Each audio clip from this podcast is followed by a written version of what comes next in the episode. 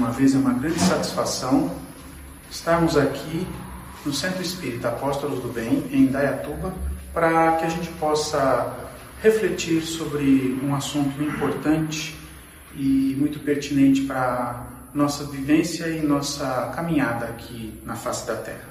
Meu nome é Alexandre e eu convido a todos, antes de começarmos a nossa conversa, a fazermos uma prece juntos. Senhor, aquele que tudo sabe e tudo vê, mais uma vez te agradecemos, Senhor, pela oportunidade, pelo presente da vida.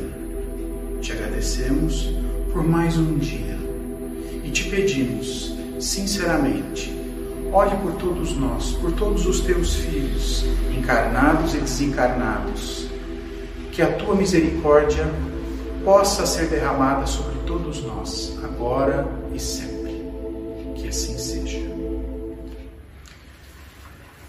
Meus amigos, minhas amigas, o assunto que eu trouxe hoje para que a gente possa conversar tem um título que muitos já devem ter ouvido por aí, um dito popular que diz o seguinte: querer é poder.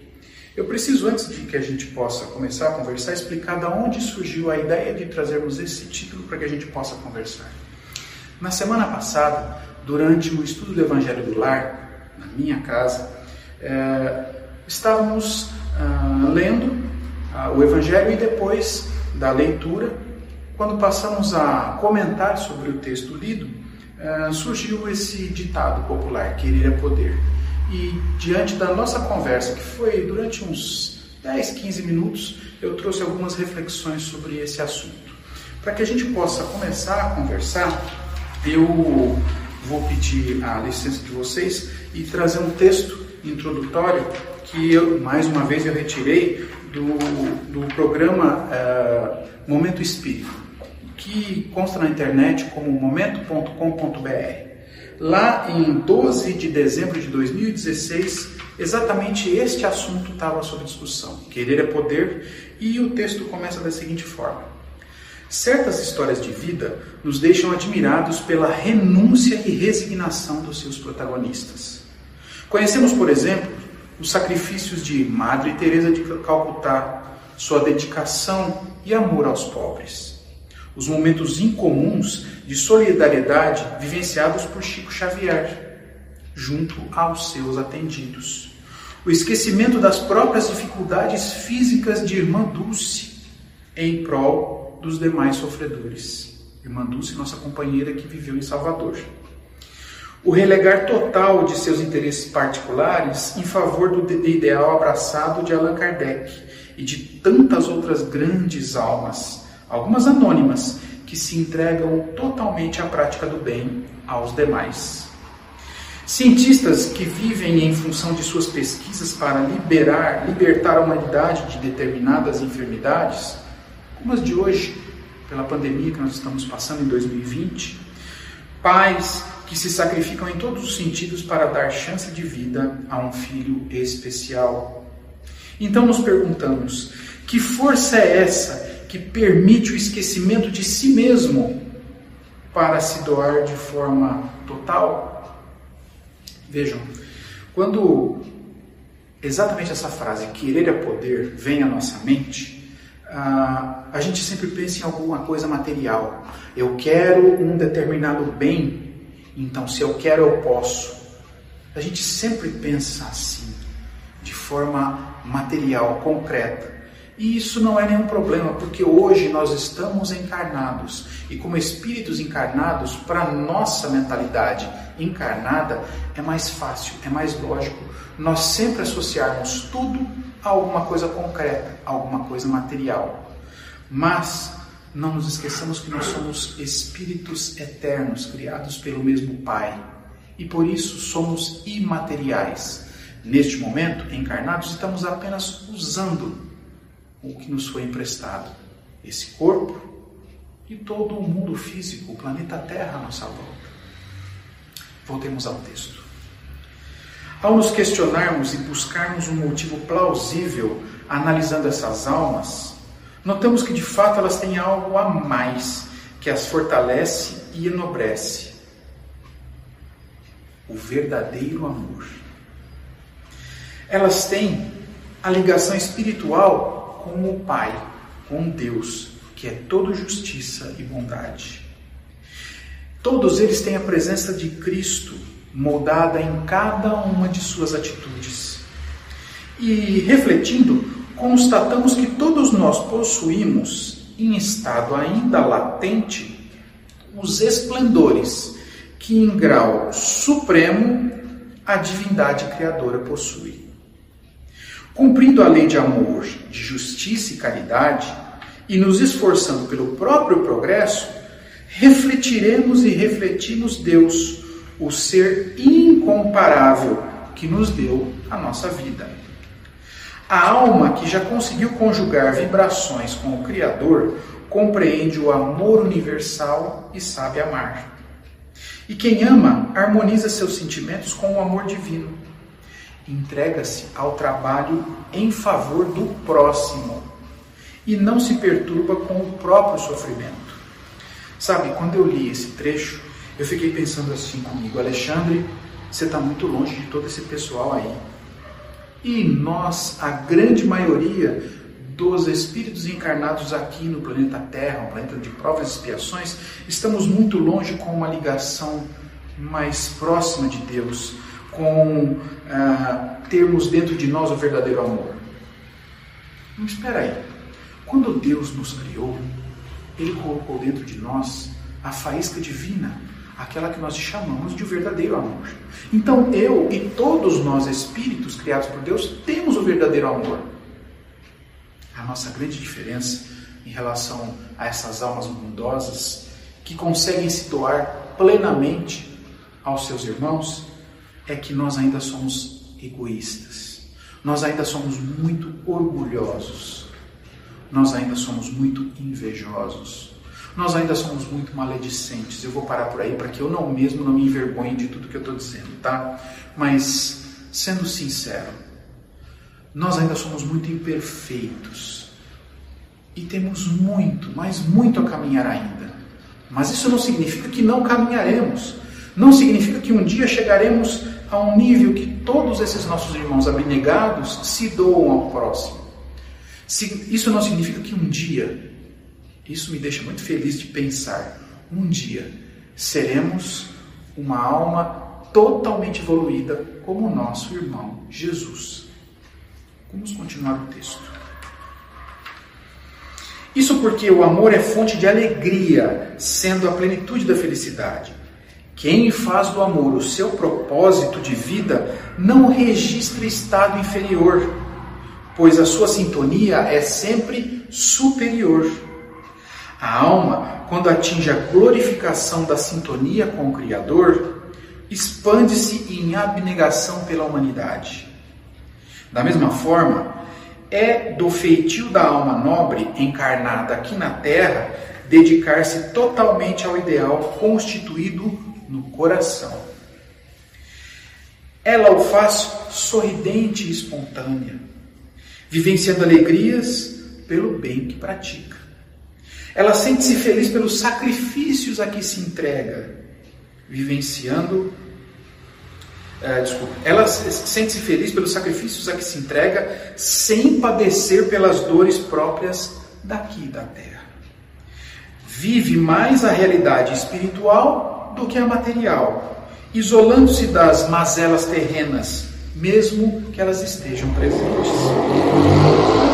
Sabe, é, eu conheci, eu tive a satisfação e posso ter o privilégio de conhecer algumas dessas pessoas, não dessas que foram citadas pelo texto, a Madre Teresa, o Chico Xavier e a Irmã, Irmã Dulce, mas eu posso dizer que cada um de nós, pelo menos, conhece uma pessoa da qual a gente diz assim: como pode estar tá sofrendo daquele jeito e sorrindo ainda?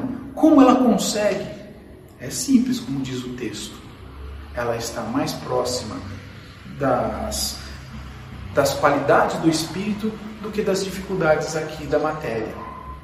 Mas isso não quer dizer que nós não conseguiremos. Só quer dizer que o nosso caminho ainda está distante da onde elas estão. Querendo, nós podemos seguir o exemplo dessas almas de escola, lembrando-nos que somos espíritos imortais e que a nossa sina indiscutível é o progresso intelecto moral, o Espírito da Verdade nos conclamou a nos amarmos e a nos instruirmos. As ciências nos abrem diversos caminhos ao aprendizado abrangente. O estudo da realidade espiritual nos permite enxergar a vida um pouco mais além. Somos filhos do amor maior. Trazemos esse amor dentro de nós e basta que adubemos um pouco para que ele germine, cresça e floresça. Vontade, estudo e disposição fazem crescer o amor no coração. Eu achei esse texto muito legal, muito bonito mesmo. E o que eu queria comentar com vocês é a mensagem que ele nos traz. Como eu disse no começo, a, gente sempre tende a pensar querer é poder em eu quero um carro, eu quero uma casa, eu quero um determinado emprego. Quando nós começamos a amadurecer, a juventude passa, nós começamos a perceber que querer realmente é poder. Mas quando a gente estuda Kardec, a gente começa a perceber que esse querer tem um, uma abrangência maior. Porque quando nós percebemos e entendemos que somos espíritos imortais criados por Deus, que esta vida aqui é provisória, nós abrimos um leque muito maior do que nós queremos conhecendo a doutrina espírita, eu posso dizer que, em vez de querer um carro, querer um emprego, querer uma casa, querer um avião, sei lá, querer mansões, eu quero ser feliz. E aqui, na codificação da doutrina espírita, os Espíritos nos dizem que a verdadeira felicidade se faz quando nós conseguimos fazer feliz as pessoas ao nosso redor. Então eu digo que eu quero ser feliz e eu posso ser feliz e eu vou ser feliz, mas o caminho da felicidade é completamente diferente de ter alguma posse.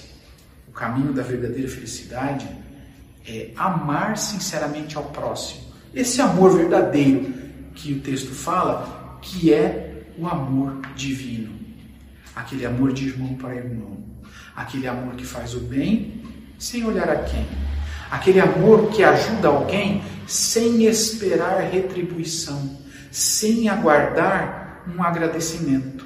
Porque quando a gente faz o bem por fazer o bem, a gente está agradando a Deus e a gente está fazendo alguém feliz. E aí a felicidade retorna. Então esse querer é poder toma um significado completamente diferente sob a luz da doutrina espírita. Eu não mais quero um carro, porque aqui eu posso usar o carro, mas quando eu estiver na verdadeira vida, não preciso mais dele. Eu quero realmente paz, paz de espírito, paz na consciência. Mas como que eu vou obter a paz de espírito e a paz na consciência?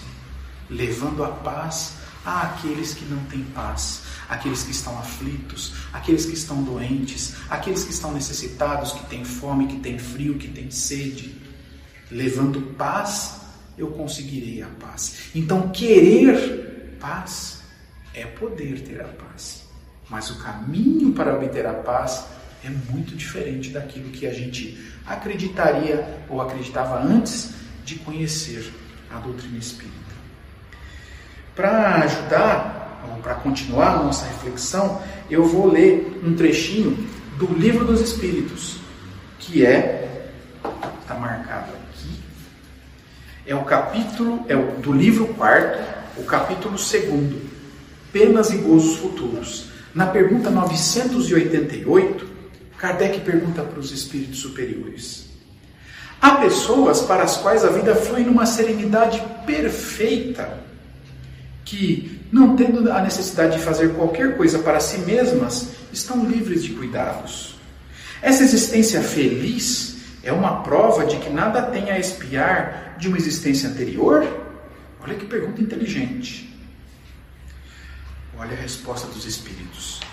Você conhece muitas pessoas que vivem assim? Se você acredita que conhece, você está enganado. Em geral, essa serenidade não é mais do que aparente.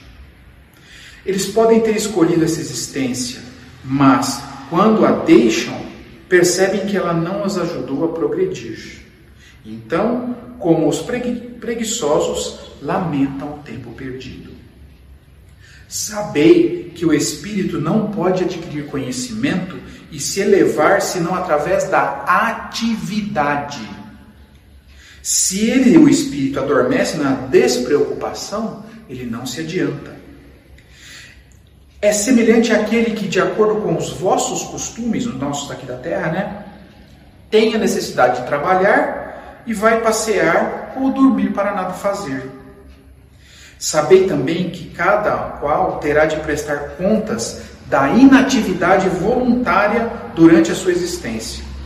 Essa inutilidade é sempre fatal à felicidade futura. A soma da felicidade futura está na razão da soma do bem que você tiver feito. A soma da infelicidade está na razão do mal e dos infelizes que se tenham feito. Então vejam, Às vezes eu ouço esse tipo de comentário. Ai, eu gostaria de ser fulano. Olha, eu vejo no Facebook, que vida maravilhosa, não tem problema, não tem conta para pagar, está sempre bem vestido, com a saúde perfeita, uma pele lisinha. Peraí, isso é o que nós queremos que as outras pessoas acreditem. Todos nós encarnados aqui na Terra somos espíritos imperfeitos. O planeta Terra é um planeta de provas e expiações. Todos aqui estamos em prova, todos aqui estamos em expiações. Eu tenho muito ainda a provar e a expiar. Por isso, se algum dia você me ver por aí com a pele lisinha e achando que eu estou vivendo mil maravilhas, não acredite. É só aparência. Todos nós temos problemas. Todos, sem exceção. E esses problemas são consequências de nossas atitudes, dos nossos pensamentos, das nossas palavras no passado, de uma encarnação passada ou de alguma atitude ou palavra dessa própria encarnação. E qual é a maneira mais rápida e mais fácil de a gente parar de sofrer? Não é a inatividade, é o trabalho em favor do próximo, é o amor explícito em favor do próximo. Como eu disse há pouco, os infelizes, os angustiados, os depressivos, os suicidas, os doentes, os que vivem nas penitenciárias, nos prontos-socorros, nas casas de repouso, nos orfanatos.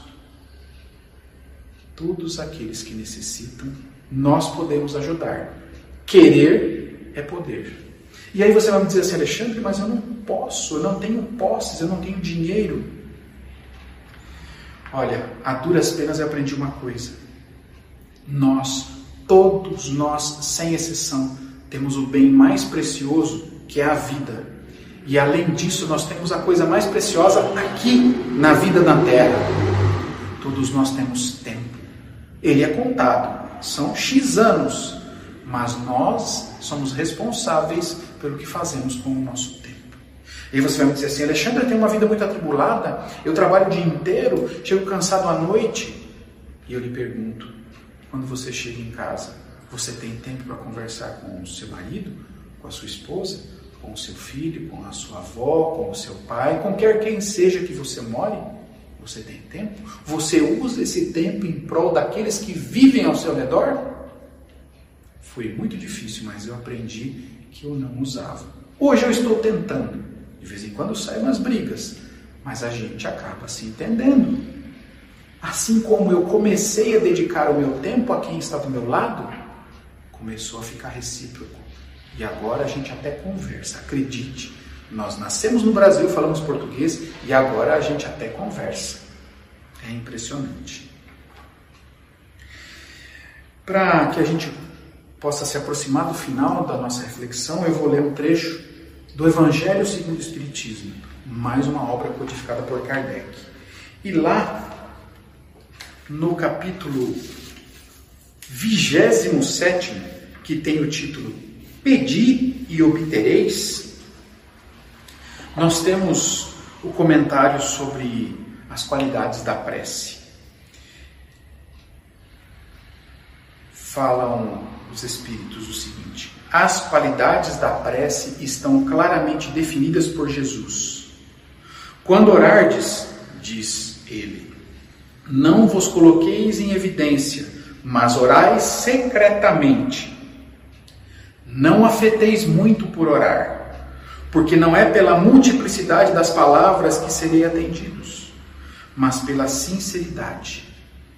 Antes de orar, se tendes alguma coisa contra alguém, perdoai-lhe.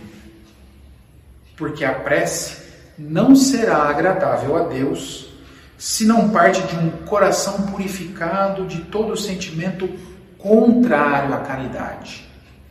Orai, enfim, com humildade, como o publicano, e não com orgulho, como o fariseu. Examinai os vossos defeitos, e não as vossas qualidades. E se vos comparardes aos outros, procurai o que há de mal em vós. Por que que, afinal de contas, para falar de querer é poder, eu trouxe um trechinho do Evangelho segundo o Espiritismo que fala sobre a qualidade da prece. Porque a gente sempre, nós que acreditamos no Criador, a gente sempre acaba pedindo, sempre acaba rogando ao Criador. E tem uma coisa que eu aprendi também, a muito duras penas, é que não vai adiantar pedir nada material para o Pai. Porque Ele já nos deu tudo o que nós necessitamos nessa vida. Aí você vai me dizer assim, Alexandre, pelo amor de Deus, Ele me deu uma sogra que ninguém aguenta. Ele me deu um salário desse tamanhozinho, não dá para viver. Ele me deu uns montes de vizinho insuportável. Acredite, é o melhor que poderia acontecer com você. Às vezes, há muito tempo eu não dizia isso. Às vezes eu dizia o seguinte: Deus é como a Casas Bahia. A gente deve, mas ele cobra parcelado. A nossa dívida contra a nossa própria consciência pelos males que nós cometemos no passado é tão grande e Deus é tão misericordioso que nos permite pagar aos pouquinhos. Mas tem um jeito de pagar a Deus, ou seja, a própria nossa consciência pelos males que nós fizemos, que é muito mais eficiente, muito mais rápida. O amor ao próximo, o amor agradável a Deus. E a prece é uma das ferramentas mais poderosas que nós temos para nos ligarmos diretamente ao Pai. E a gente geralmente faz uma prece para pedir e ou uns poucos fazem a prece para agradecer.